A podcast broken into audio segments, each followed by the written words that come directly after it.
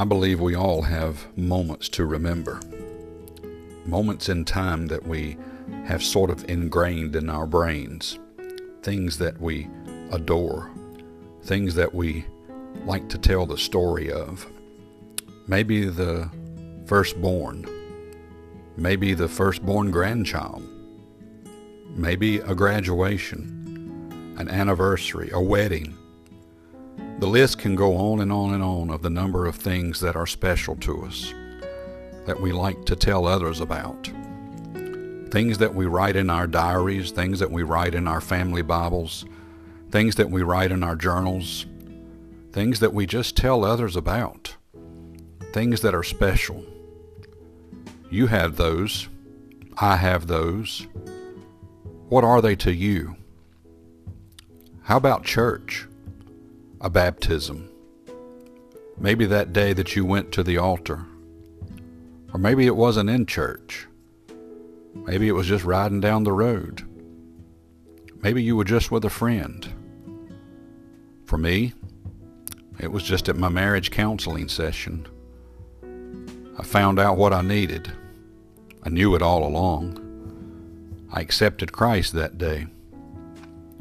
Listen to this in John chapter number 1.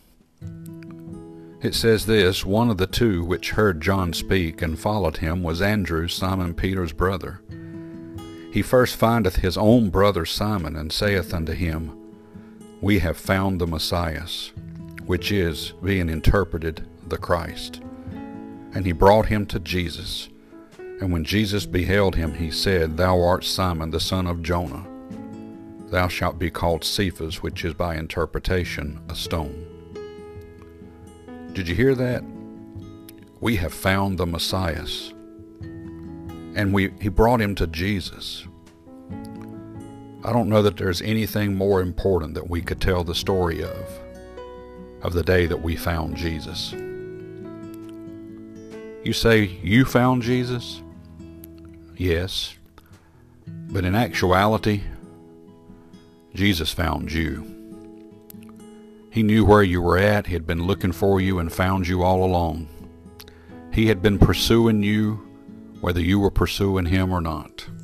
And maybe he's still pursuing you today. I hope one day that you can say the phrase, I found Jesus. What a day that will be. May God bless you and have a wonderful day.